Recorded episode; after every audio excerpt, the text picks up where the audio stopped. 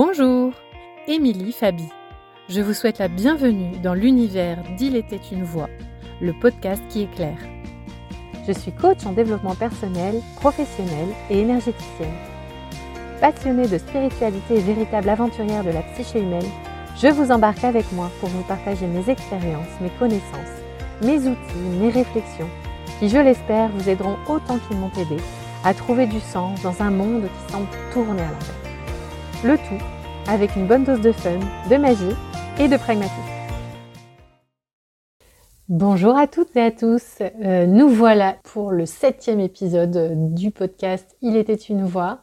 Je suis ravie, ravie. Ça fait quelques semaines maintenant que je n'ai pas enregistré de podcast. Plein de choses se sont passées, euh, pas beaucoup de temps, j'étais malade, euh, bref. Donc aujourd'hui, le sujet qu'on va aborder ensemble, c'est comment surmonter la peur du regard de l'autre.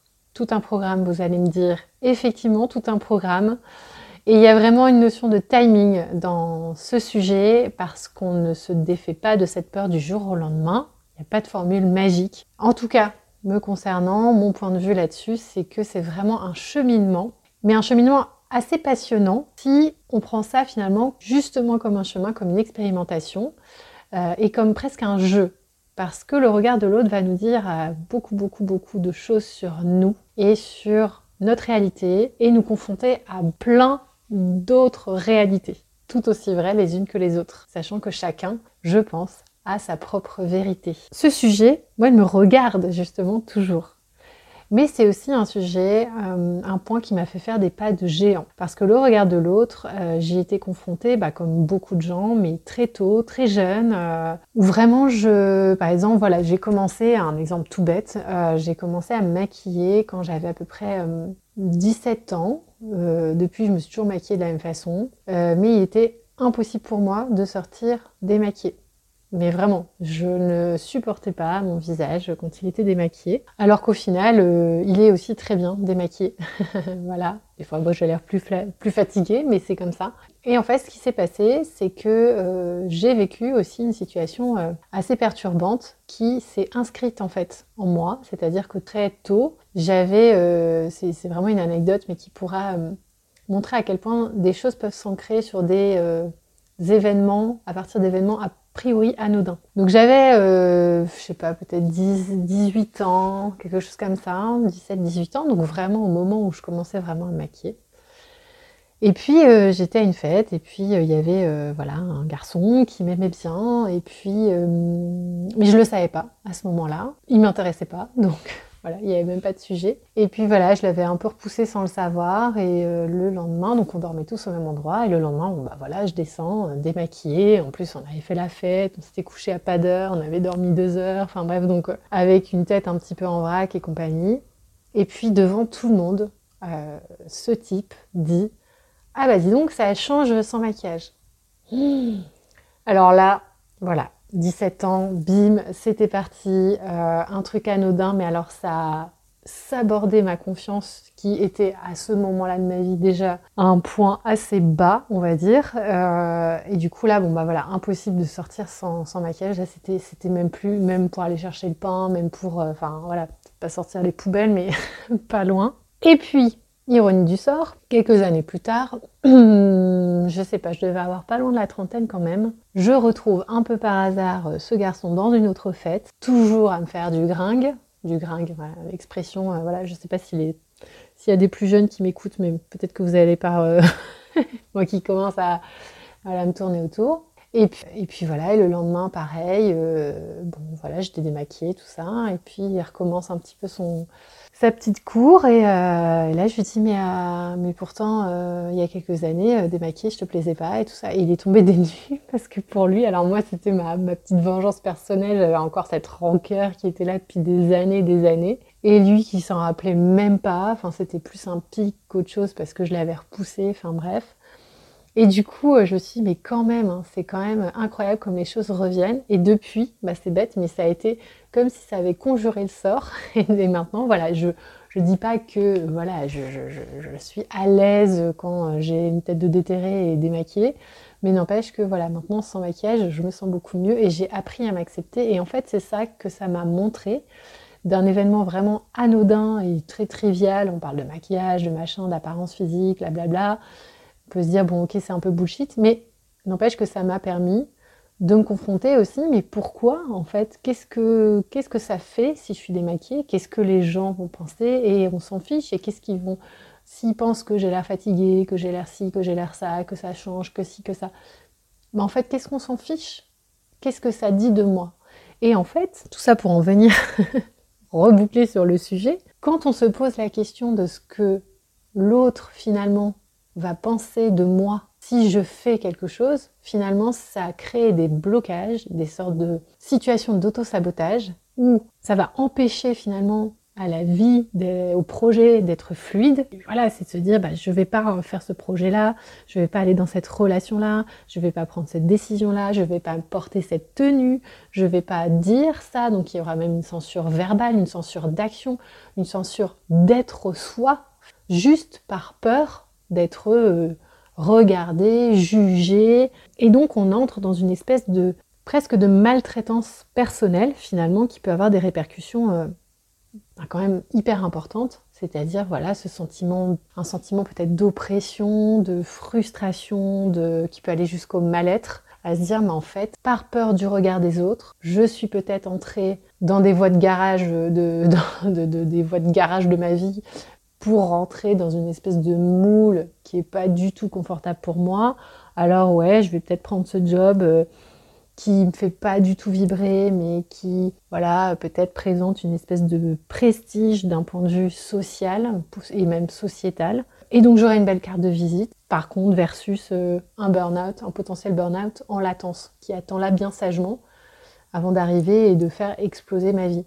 Donc, bon, j'ai eu la chance de ne pas faire de burn-out. Mais voilà ce que ça peut donner si on grossit le trait. Et de ce fait-là, ça peut amener vraiment à une espèce de ouais, d'autocensure euh, qui, peut finalement nous faire dévier de notre trajectoire la plus naturelle et la plus fluide. Donc finalement, euh, parce que l'idée quand même de cet épisode, c'est aussi de vous donner des, des clés, euh, des, comment, des conseils ou des choses que vous pouvez euh, tester, que moi j'ai testé, qui ont fonctionné sur moi, ou des pistes de réflexion justement euh, par rapport à ce que le regard de l'autre et justement là cette peur du regard de l'autre va dire de vous. Et en fait, si on se place dans une comment dire une posture d'expérimentation et d'observation de ce que le regard de l'autre me renvoie, et eh bien déjà on peut se poser la question qu'est-ce que l'autre me renvoie de moi? Quand il me regarde quand je vois l'autre me regarder. Qu'est-ce qui me renvoie? Qu'est-ce que je pense qu'il pense? Parce que c'est souvent ça en fait, on ne saura jamais, sauf si la personne le dit de la façon la plus honnête qui soit et transparente, mais il peut toujours y avoir un filtre en fait. Et qu'est-ce que moi je vois de l'autre? Parce que si je le regarde avec mes lunettes de méfiance, de ouais, mais de toute façon, machin, je sens que je vais, on va me juger, tatati, tatata, on se met déjà dans une posture un peu compliquée où on a comme un voile finalement devant, devant qui, va voiler, qui va cacher notre vue, qui va obstruer notre vision et qui va nous faire voir euh, finalement le verre à moitié vide alors qu'il est peut-être à moitié plein et que les gens sont peut-être très bienveillants et que ce regard est très bienveillant. C'est comme euh, voilà euh, la personne hyper complexée qui va être persuadée que quand elle passe dans la rue, eh ben on la dévisage et qu'on la juge sur son physique et tout ça et qu'on va passer au crible tous ces défauts a priori physiques euh, que elle, elle a inscrits comme des défauts physiques.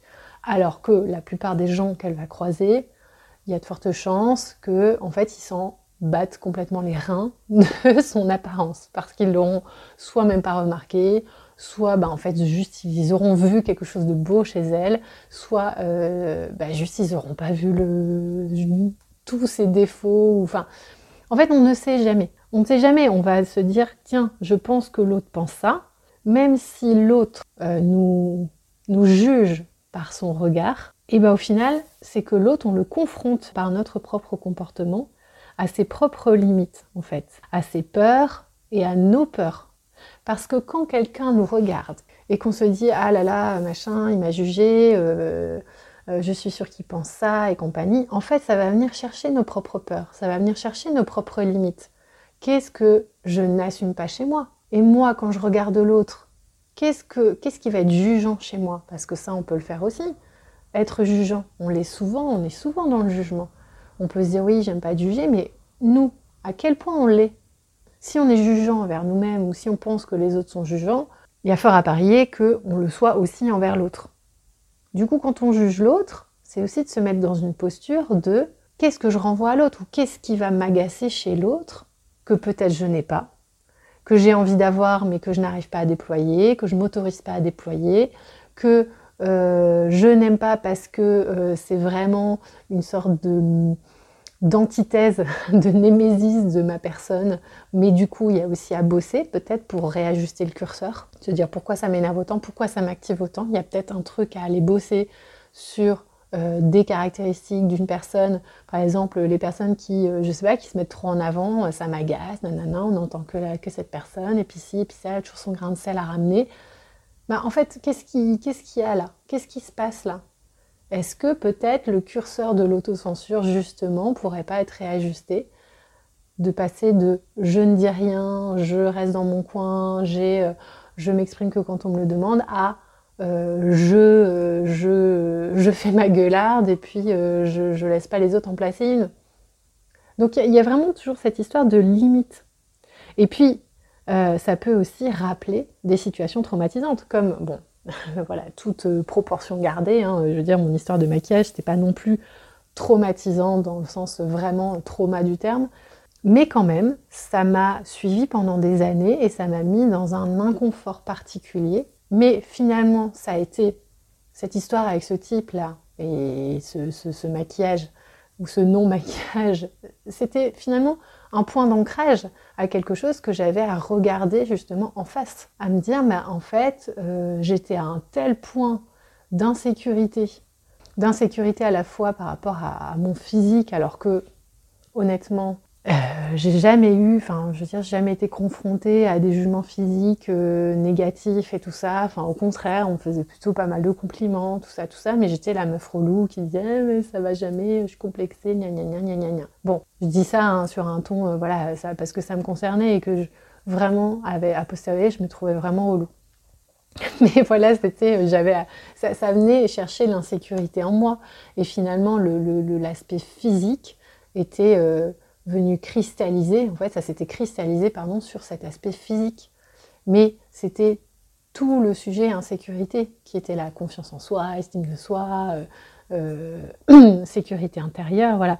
Et ça peut aussi rappeler des, des situations d'éducation, en fait, des sortes de dogmes éducationnels qui euh, n'ont plus lieu d'être aujourd'hui. Ben voilà, euh, on prend pas la parole, on reste bien sage dans son coin, alors que peut-être on est une personne qui a beaucoup, peut-être qu'on a beaucoup de choses à dire, peut-être qu'on a vraiment une, voilà, des choses à exprimer et qui pourraient être partagées et qui en étant partagées, eh ben, vont éclairer plein de gens et vont aider plein de gens et voilà, et que finalement, cette espèce de censure familiale parce que c'est comme ça, parce qu'on ne parle pas en public, parce que si, nanana, ça va venir euh, créer des sortes de blocages et euh, des situations comment de, déséquilibre dans notre vie parce qu'on marche à côté de nos rails.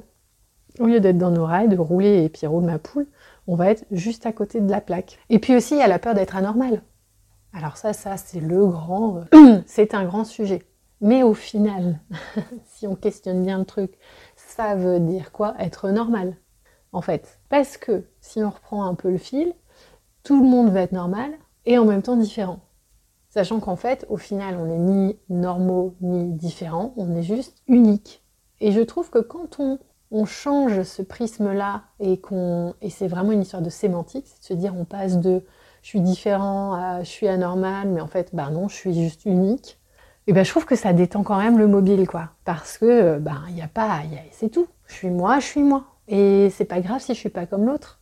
Et euh, je cherche pas non plus à être différent puisque je le suis de base, mais différent pas dans le sens, tiens, un peu rebelle de la société, euh, anarchiste du futur. Euh, c'est vraiment, je suis unique, je suis moi, tu es toi, et c'est ok, tout le monde est content. Donc c'est aussi s'autoriser à être soi finalement, de surmonter la peur du regard de l'autre.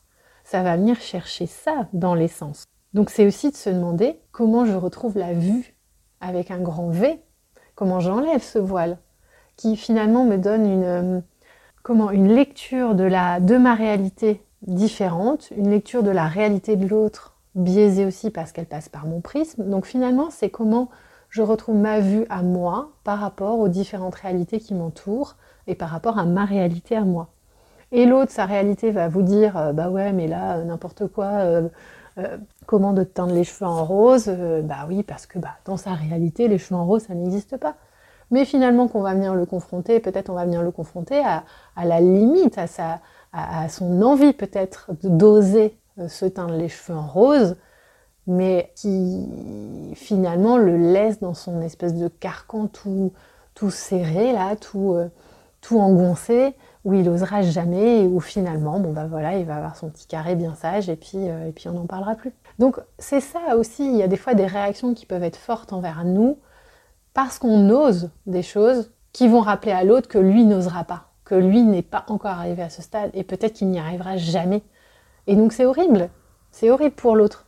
Donc quelle est la réaction naturelle si on n'est pas dans un dans une espèce de sérénité, de sécurité intérieure, de, fait de s'assumer soi, d'expression de soi juste, bah ça va forcément aller plus ou moins au clash et dans le jugement et tout ça. Donc encore une fois, si on observe ça et qu'on prend ça comme un jeu, bah ça peut devenir beaucoup plus facile de lire ce que l'autre, ce que son regard va nous dire, ce que nous, le regard qu'on pose sur lui va nous dire, ce qui a bossé, bon, accessoirement aussi, mais du coup, bah, ça donne quand même des clés euh, hyper, euh, hyper précises, hyper importantes et hyper précieuses bah, pour avancer euh, justement vers son unicité, pour utiliser les grands mots. Et puis il y a une question à se poser, c'est pourquoi je donne tant de crédit à l'autre en fait, au regard de l'autre? Qu'est-ce qu'il a de plus que moi? Qu'est-ce que je lui donne comme pouvoir? Donc on revient à un épisode précédent où de garder son, sa capacité de discernement et son pouvoir, mais jusque dans ce que l'autre me renvoie de moi, même si c'est un compliment, même si c'est ok, il y a un compliment, euh, j'accueille, merci, c'est sympa, euh, mon ego est content, c'est très bien. Je le prends, mais ça passe par son prisme. Et c'est pas l'autre qui va vous dire que vous êtes une personne bien, c'est pas l'autre qui va vous dire que vous êtes euh, voilà beau, machin, c'est d'abord vous qui devez vous dire ça. C'est vraiment une estime de soi à avoir, une espèce de sécurité intérieure, mais qui se travaille. On part de plus ou moins loin, on est d'accord. Euh, moi, je sais que j'en aurais peut-être potentiellement pour toute la vie, on est d'accord. Mais il y a quand même eu des sacrées améliorations, et franchement, eh ben, je me sens quand même beaucoup, beaucoup, beaucoup mieux dans mes pompes beaucoup plus sereine. Alors, je sais pas, il paraît que quand on arrive à la quarantaine, c'est un peu le, voilà, la zone de maturation de la femme où elle se sent vraiment bien dans ses pompes parce que je crois qu'il y a un petit côté aussi, euh, on pourra en échanger pour celles que ça intéresse, mais voilà, quand on est dans la vingtaine, on est un petit peu sur le marché, on. Et puis, euh, et puis voilà, on, doute un peu, on se construit tout doucement en tant que femme et compagnie. Euh, il y, a ce côté un peu, je, je me cherche, je, veux être parfaite, tout ça. Et puis je pense qu'on gagne en, gagnant en sagesse, on se, retire un petit peu de ce genre de problématique, on s'éloigne de ce genre de problématique pour revenir à quelque chose d'un peu plus euh, authentique, simple et proche de soi. Voilà, enfin moi en tout cas c'est la sensation que ça me donne, mais c'est aussi peut-être parce que j'ai bossé là-dessus, cette question-là. Alors c'est pas que physique, on est d'accord, hein, c'est vraiment sur la sécurité intérieure, ça touche tout notre être que ce soit nos qualités, nos valeurs, notre. Enfin, c'est vraiment ça nous touche nous, nous dans notre expression. Et finalement, euh, se détacher de la peur du regard de l'autre, c'est aussi s'autoriser à être libre, libre d'être, libre d'être soi. J'ai l'impression, alors là, j'ai l'impression d'être Edouard Baird dans sa tirade dans Astérix et Cléopâtre. Mais oui, mais je ne suis qu'amour, je danse la vie, je chante la vie. mais finalement, on en est un peu tous là, de cette, de ce, voilà, s'accepter, de, accepter d'être unique et puis euh, presque être content d'être unique en fait, parce que c'est ça qui fait qu'on sera jamais quelqu'un d'autre et que quelqu'un d'autre sera jamais nous. Donc il y a de la place pour tout le monde. Il y a de la place pour tout le monde. Donc c'est aussi de se dire, mais qu'est-ce qui prime finalement? Qu'est-ce qui prime? Est-ce que c'est ce que l'autre va penser ou est-ce que c'est mon bonheur? Donc est-ce que je préfère euh, prendre ce job qui me fait pas du tout vibrer pour que ma famille, mes proches, euh, n'importe qui euh, sur LinkedIn va se dire waouh, sacré poste quand même, non non non, mais sauf qu'après ils vont vaquer à leurs occupations et puis ça va pas changer leur vie. Et moi, bah moi je vais être là comme un, à, m'ennuyer comme un rat mort, triste comme les pierres. À deux doigts du burn-out ou de voilà du, pétage de plomb parce que bah ça me correspond pas du tout. Donc ok, j'aurais gagné la, le, prestige de la carte de visite. Alors, qu'est-ce qui prime là, du coup? Est-ce que c'est soi ou est-ce que c'est l'autre? Donc ça, c'est vraiment de remettre, euh, en fait, c'est juste de remettre l'église au milieu du village, hein, pour parler euh, avec euh, des expressions bien actuelles. et donc, pour vraiment les, comment, les axes pour travailler cette question du regard de, comment surmonter la peur du regard de l'autre, je vais d'abord vous donner un exemple un peu peu moins trivial que cette histoire de maquillage. c'est celui de mon activité professionnelle. Normalement, si vous avez suivi les autres podcasts, si vous me suivez, euh, vous savez que je suis passée d'auditrice financière à du recrutement, euh, responsable d'un bureau de recrutement. J'étais coach, euh, je suis coach depuis 2013. au début, c'était très, très cadré, très pragmatique. Et depuis quelques années, je suis partie dans des sphères un petit peu moins pragmatiques avec mes prestations de design humain, de tarologie, euh, les soins énergétiques, euh, les nettoyages de lieux, enfin voilà, on a lâché les ballons quoi. Et quand j'ai déménagé euh, dans mon nouveau lieu de vie, donc voilà, ce, lieu qui nous a littéralement appelé avec mon conjoint, on s'est dit, enfin c'est d'ailleurs mon conjoint qui me je le racontais hein, dans un autre épisode de présentation, mais je le redis ici, je me disais bon bah c'est peut-être l'occasion de recommencer vraiment à zéro et effectivement de lâcher les ballons.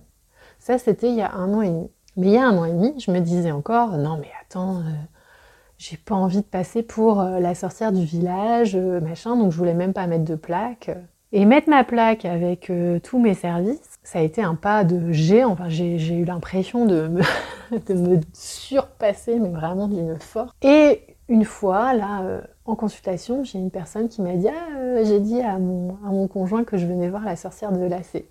Alors j'ai dit bah, en fait, ce dont j'avais peur avant, finalement, ça m'a bien fait marrer et presque ça m'a fait plaisir parce que je me suis dit mais tiens euh, en fait euh, c'est rigolo comme elle me voit et c'était tellement bienveillant de sa part et c'était tellement euh, un compliment finalement dans sa bouche. Alors je me revendique pas sorcière loin de là mais en tout cas c'était juste pour dire que j'avais changé de lunettes en fait. Donc d'un truc que je craignais plus que tout de passer, qu'on me traite de sorcière, et ben là on me traite pas de sorcière, on me dit juste tiens je vais voir la sorcière, mais dans le mode euh, oui voilà celle qui guérit, celle qui, euh, qui aide, celle qui voilà. Donc d'un même mot, j'en ai pas retiré la même chose. Et qu'est-ce qui a changé là-dedans? Et ben c'est juste mon regard sur moi-même, ma posture euh, ben, dans mes activités c'est d'assumer mes activités. Et finalement, d'assumer mes activités, c'est aussi assumer qui je suis, parce que c'est vraiment une partie qui me passionne, c'est quelque chose qui fait partie de moi, euh, qui plaît pas à tout le monde ou qui plaît pas. Je veux dire que, certains pourraient euh, considérer comme un système de croyance et tout ça, et c'est totalement ok, il n'y a pas de problème avec ça. Mais n'empêche que maintenant, bah, en fait, je suis à l'aise avec ça et j'en parle de façon ouverte euh, et, sereine quand on me pose la question. Donc j'y vais pas non plus. J'ai lâché aussi euh, cette envie d'aller convaincre tout le monde parce que c'est pas le but en fait. Il suffit juste d'être. Ça sert à rien de convaincre. Euh, voilà, quelqu'un qui, qui, pas envie d'être convaincu. C'est pas parce que je suis convaincue que je vais forcément convaincre tout le monde et c'est pas le sujet et c'est pas le but. Mais voilà, en fait, ça a été un, comment, quelque chose qui a vraiment changé quelque chose de profond en moi. et ça a été un chemin. Ça a mis euh, quelques mois, et là, au bout d'un an et demi, ça y est, je me dis, bah oui, oui, oui, je peux en parler. Je sais que il y a certains, euh, voilà, certaines personnes peuvent, me prendre pour une nana perchée, mais c'est très, c'est ok, je m'en fous, parce que d'un autre côté, il y en a d'autres qui vont me prendre vraiment au sérieux. Et en fait, c'est venu, voilà, confronter ça, c'est cette peur de pas être prise au sérieux. Finalement, ça venait euh, me mettre ma petite imposteur face à moi, et du coup, bah, j'ai dû lui expliquer la vie en lui disant écoute, maintenant tu me lâches la grappe euh, parce que j'ai des choses à faire importantes. Voilà. Et je kiffe ça. Ensuite, euh, bah, ça je vous l'ai déjà dit, c'est de prendre ça comme un jeu, d'observer finalement qu'est-ce que ça vient toucher, qu'est-ce que ça vient raconter de moi cette peur-là, qu'est-ce qui vient me, qu'est-ce que ça vient activer? Parce que ça fait un super terreau, une super base de, travail ensuite pour vraiment se déployer par la suite, enfin s'expanser, se prendre toute sa posture. C'est aussi observer son propre regard parce que euh, si on est très jugeant, finalement on va aussi attirer des gens jugeants. Moi je me rappelle, hein, ça m'a fait le coup, euh, j'étais euh, dans un ancien boulot, j'étais avec des collègues et puis vraiment tout le monde, il y avait beaucoup de de, gossip, j'allais dire. Mia Frey sort de ce corps, de, de cancan, euh, tout le monde racontait des histoires sur tout le monde, euh, voilà, c'était un petit peu tout le monde parle sur tout le monde, des critiques, il y avait beaucoup d'hypocrisie, beaucoup de, de jugement et, et moi j'étais rentrée dans cette sphère-là en fait, je m'étais vraiment laissée happer par, par tout ça et donc finalement c'est aussi une période où j'étais très critiquée. J'entendais beaucoup de critiques à mon égard et tout ça, mais en fait, c'était comme si on nourrissait une espèce de monstre d'hypocrisie là, et que ça revenait d'une certaine façon. Donc il y a quelque chose aussi de quel regard nous on pose sur les autres. Est-ce que c'est bienveillant ou est-ce que c'est pas bienveillant? Quel regard on pose sur nous? Euh, Si ce regard il est très sévère, peut-être que les autres auront aussi un regard sévère sur nous. Tout comme moi, bah voilà, au début je me disais ah là là j'ai peur de, passer pour une sorcière. Euh, ben j'avais l'impression que tout le monde me regardait de travers en fait. Alors que les gens, en fait, ils me regardaient certainement pas de travers. Alors que maintenant, que je me dis, bah voilà, j'assume ce que je fais, j'en parle avec joie. Et du coup, les gens ont un, vrai intérêt à ce que je leur explique ce que je fais et tout ça. Ils y croient, ils y croient pas, ils machin, ils adhèrent, ils adhèrent pas. Ça, finalement, on s'en fiche. Mais en tout cas, il y a une espèce de, respect et de bienveillance, euh, comment, réciproque qui se crée et qui fait vraiment du bien. Euh, et puis alors, justement, il y a cette histoire de, et si je change de posture? Au lieu de, là si je reprends encore et toujours cet exemple de la sorcière, si je me positionne en j'ai peur d'être une sorcière parce que les sorcières c'est mal, et puis bah du coup on va dire ah gna, euh, c'est, c'est, je vais justement avoir l'impression qu'on me regarde comme ça. Et peut-être que les gens me regarderont vraiment comme ça, parce que c'est ce que je vais dégager, ce truc un peu, j'en parle pas, euh, j'ose pas trop, bah du coup elle fait des trucs peut-être un peu chelous, euh, alors que Là, en en parlant ouvertement, en étant passionné par mon sujet, en changeant de posture de moi à moi, à me dire bah ok, là maintenant j'assume et c'est trop cool et il y a vraiment des effets et je suis vraiment trop contente et euh, je j'aurais jamais pensé de ma vie que je ferais que je ferais tout ça et c'est juste génial, c'est au-delà de mes espérances. Et bah du coup, le regard des autres il change aussi. C'est comme euh, si euh, tiens, on annonce quelque chose, ouais ben on va se marier. Voilà, si la personne elle est pas ok avec le mariage, elle dit bah on va se marier, et puis l'autre pas en face, ah ouais d'accord, euh, ah ouais d'accord. Alors que si on dit ah on va se marier, euh, c'est trop cool et tout, ah mais génial, bravo, félicitations.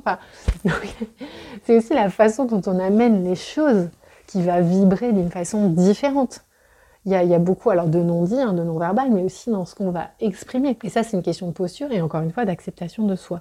Et on pourrait être vraiment surpris, et ça c'est un test à faire, de se dire mais si je change et que je, décide de me faire les cheveux roses, ben, peut-être que les gens euh, vont se dire ah ouais mais c'est trop cool en fait ça te va trop bien, j'aurais jamais pensé. Enfin, mais peut-être pas aller jusque ça. Enfin, l'idée c'est peut-être pas d'aller dans des choses trop euh, excentriques pour commencer, mais on pourrait, enfin vous pourriez être étonné de vous dire ben tiens euh, là je teste quelque chose, enfin en tout cas j'assume quelque chose que je pensais qui serait pas forcément bien accueilli et eh ben vraiment je vous le donne en mille. Si vous, vous l'avez vraiment bien infusé ce truc-là, et eh ben je suis sûre qu'il y a la majorité des gens qui vont bien le prendre et qui vont aller dans votre sens. C'est sûr. Vous testerez, vous pourrez me dire. Parce que ça va aller alimenter votre rayonnement en fait. Vous allez rayonner littéralement vers l'extérieur et ça va même servir, pouvoir servir d'exemple sur les autres, pour les autres, pardon. De dire, bah, tiens, elle a l'air, il a l'air tellement, euh, tellement bien dans ses pompes, euh, il a osé faire ci, il a osé faire ça, mais ça inspire. Regardez, par exemple, euh, on nous fait pas mal de retours sur notre changement de vie. Bon, moi je me dis toujours, ouais, enfin, je me dis toujours, on a juste déménagé, changé de région. Mais il y a plein de gens qui se disent, ouais, mais franchement, sacré changement, c'est hyper inspirant, nous aussi on y pense, on n'ose pas trop, on a plein de peur, nanana, et qui nous demandent un peu bah, comment ça s'est passé pour nous et compagnie, et qui saluent vraiment ce pas-là, alors que moi, pour moi, c'est juste un déménagement. Alors ça nous a demandé de sortir euh, vraiment euh, de, notre zone de confort, hein, ça c'est sûr, hein, clairement, et de, faire, euh, de prendre des risques, de faire des choix, de renoncer à certaines choses. Mais, voilà, en fait, ça a été l'exemplarité, ça a été inspirant pour eux. Il y a aussi l'exercice du et si que j'aime beaucoup et qui marche pour plein de situations. L'exercice du et si, c'est quoi le risque ultime? Si je pousse le et si jusqu'au bout, et si je me teins les cheveux en rose Qu'est-ce qui... Et s'il se passe ça Qu'est-ce qui se passe? Et s'il se passe, qui se passe, qui se passe, qu'est-ce qui se passe? Et en gros, te dire, bah, au final, y a, et ça, c'est pareil, euh, j'en parlais, je pense, dans l'épisode sur la peur du changement, il y a peu de chances que le et si mène à je vais mourir. Peu de chances. Donc, finalement, le risque reste toujours très mesuré. Donc, ça se teste, ça s'expérimente. Il n'y a pas mort d'homme, on peut tester. Et enfin, et eh ben, comment je me regarde, comment je regarde la vie. Si je vois tout en noir, si je me vois dès le matin, je me dis bah gna gna gna, j'ai des rides, j'ai des cernes, j'ai machin, j'ai grossi, je sais pas quoi, je sais pas quoi me mettre. Fou, euh, franchement, euh, ça donne pas la good vibe dès le matin quoi. Donc c'est se regarder avec bienveillance. Même si c'est un tout petit peu de bienveillance, ce sera toujours plus de bienveillance que zéro bienveillance. Et puis finalement s'autoriser à être. Toujours et encore devenir qui vous êtes. Vous me voyez arriver avec mon petit slogan. Voilà ce que j'avais à vous dire pour aujourd'hui, ce sujet. Alors euh, voilà, on a déjà dépassé les 30 minutes, c'était pas prévu. Il y aurait encore plein de choses à dire sur le sujet. J'espère que ça va vous parler. N'hésitez pas à revenir vers moi si vous avez des commentaires, si vous souhaitez euh, échanger sur le sujet ou quoi au je, je reste évidemment à votre écoute et avec grand plaisir. Et puis bah évidemment, je vous souhaite euh, d'avancer sur ce beau chemin. Comme d'habitude, je reste à votre disposition si je peux vous être utile d'une façon ou d'une autre dans votre euh, rayonnement, dans votre acceptation de vous-même, dans votre euh, voilà devenir qui vous êtes. Ce sera avec grand plaisir. Et je vous dis à la prochaine fois. Bye bye